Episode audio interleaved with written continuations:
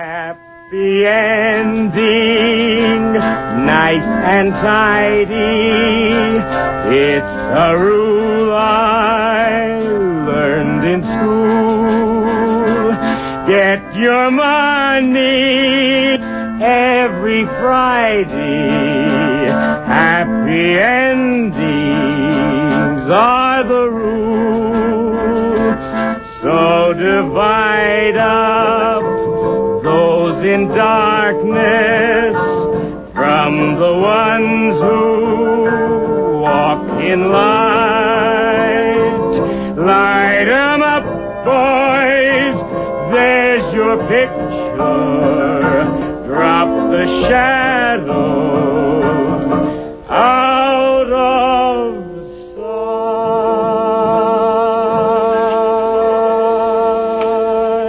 This is Jennifer Stone with Stone's Throw. Today is January the 4th, 2005. And if you're listening to me, well, we're still alive, some of us. We, we are the lucky ones, ah, yes. As that old misanthrope, well, actually, misogynist philosopher Arthur Schopenhauer once said, quote, we must live on and suffer. So today, we begin the new year. I want to read you the words of Samuel Beckett. I feel impelled to do this. For me, Beckett is the voice of humanity, the voice of the absurdity that is our existence. Old Beckett gnaws on the existential bone till he gets down to the marrow of things. Today I'll read uh, bits from the novels together with a few poems. Last night I thought of adding mood music, but then I thought, no, no, no. Uh, let us risk a cappella. Uh, yes, let us not use crutches. Let us just, just grind out the language. The Irish writer Samuel Beckett went out with the 20th century, but his angst will never die. I'll begin today with a section from the novel Malone Dies.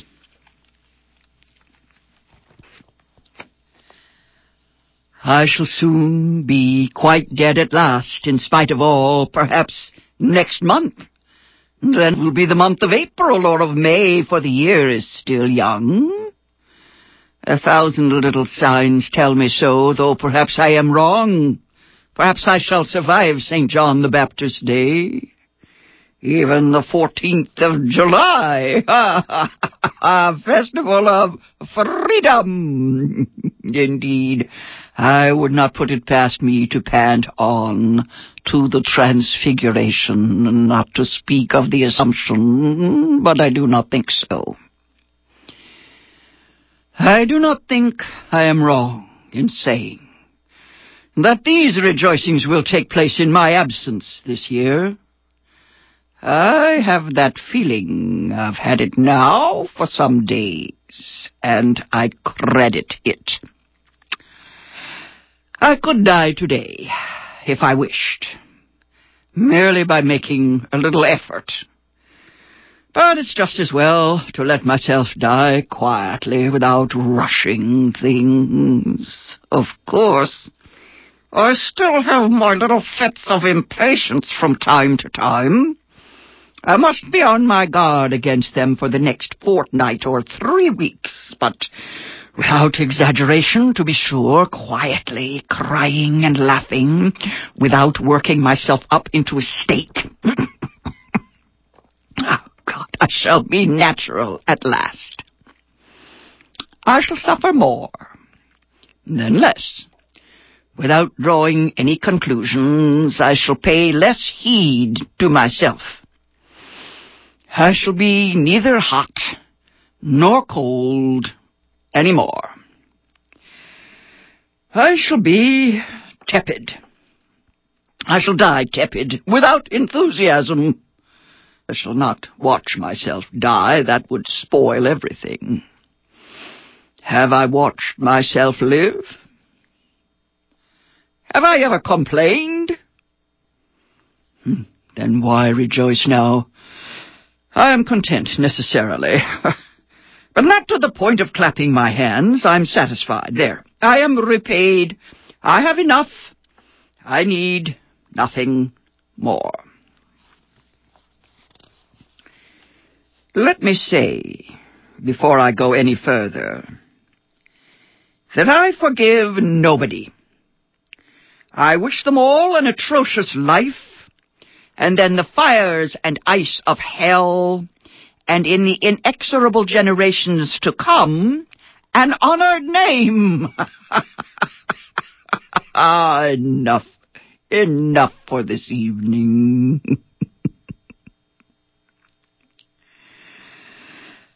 Oh, I usedn't to need anyone, just to myself. Stories. There was a great one about an old fellow called Bolton. I never finished it.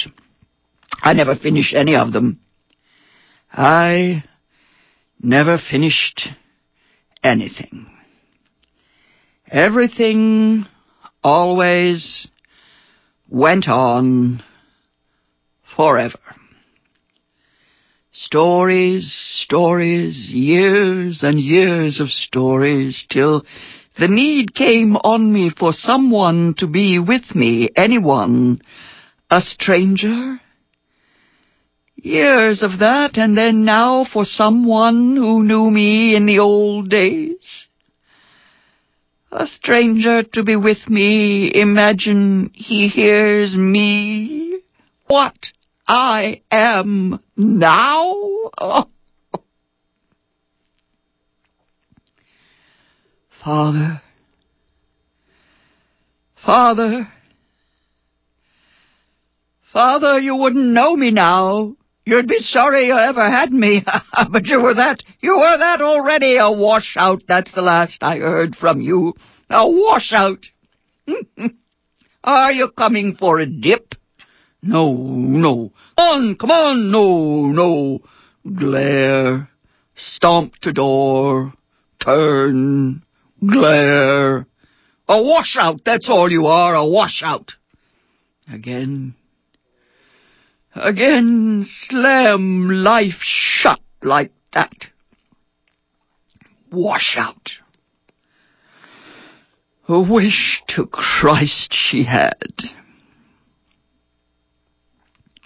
My mother never refused to see me.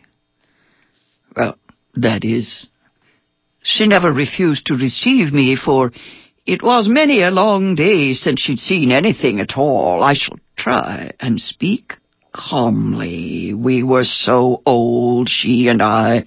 She had had me so young that we were like a couple of old cronies, sexless, unrelated with the same memories, the same rancors, the same expectations. she never called me son, fortunately. I couldn't have borne it. But Dan, I don't know why. My name is not Dan. Dan was my father's name, perhaps. Perhaps she took me for my father. I took her for my mother, and she took me for my father. Yes. Dan, do you remember the day I saved the swallow? Dan, do you remember the day you buried the ring? I remembered, I remembered. I mean, I knew more or less what she was talking about. And if I wasn't always involved personally in the scene she evoked, it was just as if I had. I called her Mag. Well, I had to call her something. I called her Mag, because for me, without my knowing why, the letter G abolished the syllable ma, and as it were, spat on it better than any other letter could have done. At the same time, I acknowledged a deep and doubtless unacknowledged need the need to have a ma, that is, a mother, and to proclaim it audibly. For before you say mag, mag, you say ma inevitably, and da in my part of the world means father. What the hell? Besides, for me, the question did not arise at the period I am worming into now. I mean the question as whether to call her Magma or the Countess Caca, she having for countless years been as deaf as a post. Oh, she knew it was me by my smell. her shrunken, hairy old face lit up. She was happy to smell me. She jabbered away with her rattling dentures, and most of the time didn't realize what she was saying. Anyone but myself would have been lost in this clattering gabble, which could only have stopped during her brief instance of unconsciousness. In any case, I didn't come to listen to her. I got into communication with her by knocking on her skull. One knock meant yes, two no, three I don't know, four money, five goodbye. Now, it was hard. Uh, I had a difficulty ramming this code into her ruined and frantic understanding. but I did it in the end. That she should confuse, yes, no, I don't know, and goodbye. Well, it's all the same to me. I confuse them myself, but that she should associate the four knocks with anything but money was something to be avoided at all costs. During the period of training, therefore, at the same time as I administered the four knocks on the skull, I stuck a banknote under her nose or in her mouth. Oh, in the innocence of my heart. For she seemed to have lost, if not absolutely all notion of mensuration, at least the faculty of counting beyond two. It was too far for her. Yes, the distance was too great from one to four. By the time she came to the fourth knock, she imagined she was still at the second, the first two having been obliterated from her memory as completely as if they'd never been felt. She, she must have thought I was saying no to her all the time, whereas nothing was further from my purpose. then, Enlightened by these considerations, I looked for and finally found a more effective means of putting the idea of money into her head. This consisted in replacing the four knocks of the index knuckle by two or more, according to my needs, thumps of the fist on her skull that she understood. in any case, I didn't come for the money. I took her money, but I didn't come for that. My mother.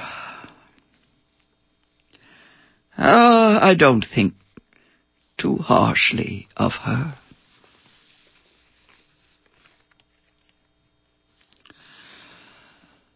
Up bright and early that day I was young then, feeling awful, and up mother hanging out of the window in her nightdress, weeping and waving, nice fresh morning, bright too early, as so often, feeling really awful, very violent, sky would soon darken, rain fall, go on falling all day till evening, then blue and sun again in a second, then night. Feeling all this how violent and the kind of day, I stopped and turned so back with bowed head on the lookout for snail, slug, or worm. Great love in my heart, too, for all things still and rooted. Bushes, boulders, and the like, too numerous to mention. Uh, even the flowers of the field, not for the world, when in my right senses, would I ever touch one to pluck it. Whereas, a bird now, or a butterfly fluttering about and getting in my way, or moving things getting in my path, a slug now getting under my feet. Here, no, no, no, mercy! Not that I go out of my way to get at them. No, often at a distance they seemed quite still, and the next moment they were all about me, birds. With my piercing sight I've seen flying so high, so far, they seemed at rest, and a minute later they were on top of me. Crows have done this. Ducks are perhaps the worst. To be suddenly stamping and stumbling in the midst of ducks or hens, any class of poultry, few things are worse. Not that I go out of my way to avoid such things when avoidable. No, I will simply not go out of my way. Though I have never in my life been on my way anywhere, but simply on my way. And in this way I have gone through great thickets, breathing deep into bogs, water to even the sea in some moods, and been carried out of my course or driven back, so as not to drown. And that is perhaps the way I shall die at last, if they don't catch me, I mean drowned. Or on fire, yes, Perhaps that's how I shall do it at last. Walking furious headlong into fire and dying burnt to bits.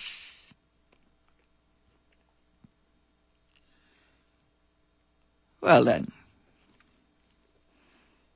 For a while no trouble, no birds at me. Nothing across my path except, in the great distance, a white horse followed by a boy, or it might have been a small man or woman. This is the only completely white horse I remember. What I believe the Germans call a Schimmel. I was very quick as a boy, picked up a lot of hard knowledge. Schimmel! Nice word for an English speaker. The sun was full upon it. It seemed to have a red band or stripe running down its side. I thought perhaps a belly band, perhaps the horse was being taken to be harnessed to a trap or such like. He'd crossed my path a long way off, then vanished. Behind greenery, I suppose. All I remember was the sudden appearance of the horse and then disappearance. It was bright white, with the sun on it. I'd never seen such a horse, though often heard of them. I never saw another. White, I must say, has always affected me strongly, all white things. Sheets, walls, and so on, even flowers, and then, then just white. The thought of white, without more. Oh, well, then, for a while, just the violence, and then this white horse. Then suddenly I flew into a most savage rage. Really blinding, really blinding. Why this sudden rage? I really do not know. These sudden rages, they made my life a misery. Many other things, too, have done this. My sore throat, for example. I've never known what it is to be without a sore throat. But the rages were the worst like a great wind suddenly rising inside me. No, no, I can't describe. It wasn't the violence getting worse in any case. Nothing to do with that. Sometimes I would be feeling violent all day and never have a rage. Other days, quite quiet for me, I'd have four or five. Oh, there's no accounting for it. There's no accounting for anything, not with the kind of mind I always had. Always on the alert against itself. Ah, there was a time. I tried to get relief by beating my head against something, but I gave that up. No. Best thing I found was to start running. I was a very slow walker. Oh, I didn't dally or loiter in any way, just walked very slowly, little short steps, and the feet very slow through the air. On the other hand, I must have been quite one of the fastest runners the world has ever seen over a short distance, five or ten yards. In a second I was there. But I could not go on at that speed. Oh, it was not recklessness, it was mental. All is mental figments. Now the dog trot, on the other hand, I could no more do that than I could fly. No, with me, always slow, and then these flashes or gushes, vent the pent, vent the pent. That was one of those things I used to say to myself over and over as I went along. Vent oh, the pent, vent the pent, vent the pent, vent the pent, vent the pent, vent the pent, vent, vent, vent, vent, vent, vent, oh, to hell with it. Oh, fortunately, my father died when I was a boy, otherwise might have been a professor. He had his heart set on it. Oh, very fair scholar I was too, no thought, but great memory. One time I told him about Milton's cosmology. Way up in the mountains we were, resting against a huge rock, looking out to sea. Ah, that impressed him greatly. Ah, my father and mother. To think they are probably in paradise. They were so good. Let me go to hell, that's all I ask, and go on cursing them there, and they look down and hear me. That might take some of the shine off their bliss. I believe all their blather about the life to come. It cheers me up. and unhappiness like mine, there's no annihilating that. I was mad, of course, still am, but harmless. I passed for harmless, that's a good one. Oh, not, of course, that I was really mad, just strange a little strange, and with each passing year, a little stranger. There can be few stranger creatures going about than me in the present day. My father. Did I kill him too, as well as my mother? Perhaps in a way I did. Well, let us pass on from these old scenes and come to my reward. Yes, then it will not be as now, day after day, out, on, round, back, in, like leaves turning or torn out and thrown crumpled away, with a long, unbroken time without before or after, light or dark, from or towards or at. The old half-knowledge of when and where gone, and of what? What kinds of things all at once, all going to nothing. There was never anything, never can be.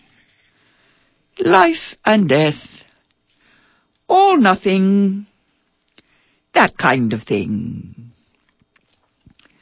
Only a voice, dreaming and droning on all around. That is something.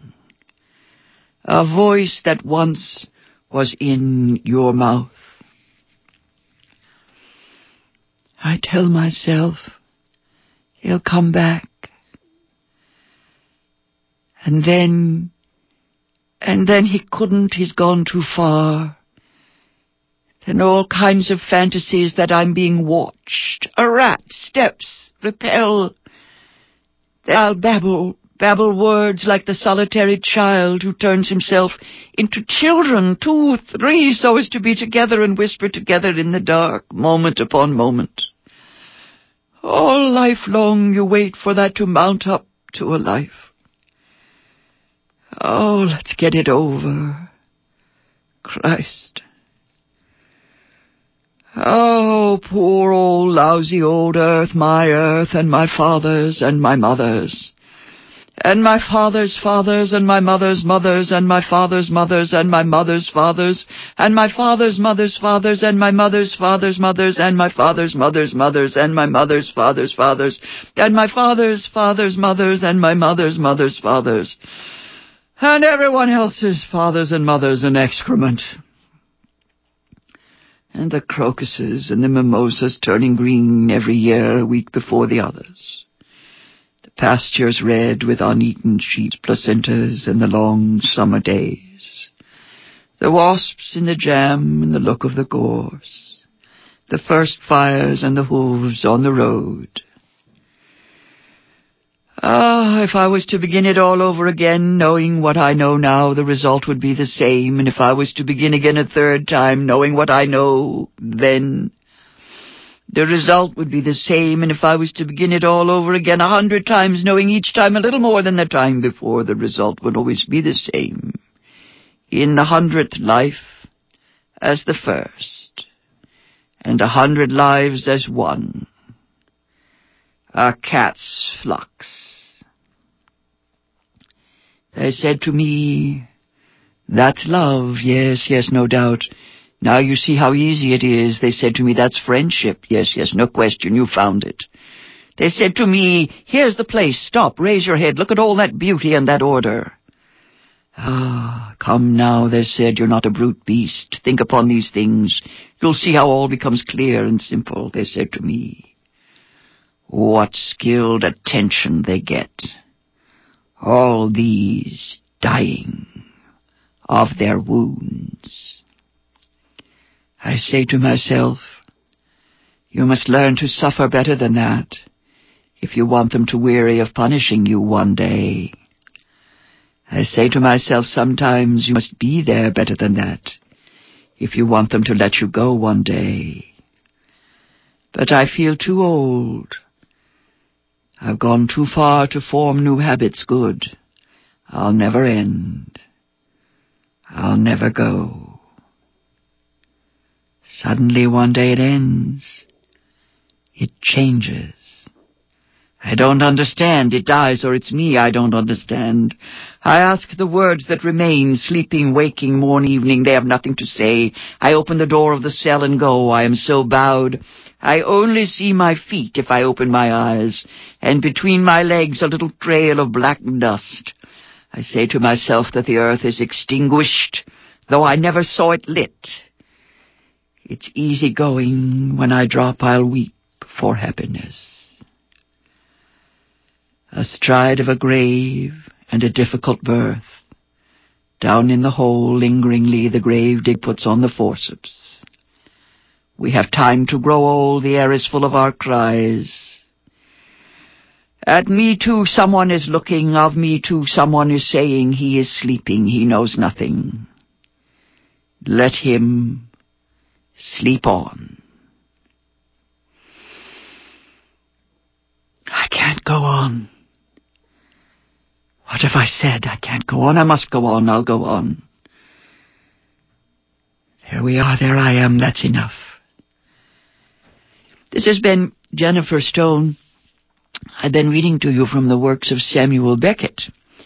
And uh, I think perhaps I'll do some more of Sam Beckett. I've been reading the novels over and over this past week. And there's nothing that I like better than Samuel Beckett, with the possible exception of Gertrude Stein. I think of Gertrude as my father and Samuel Beckett as my mother.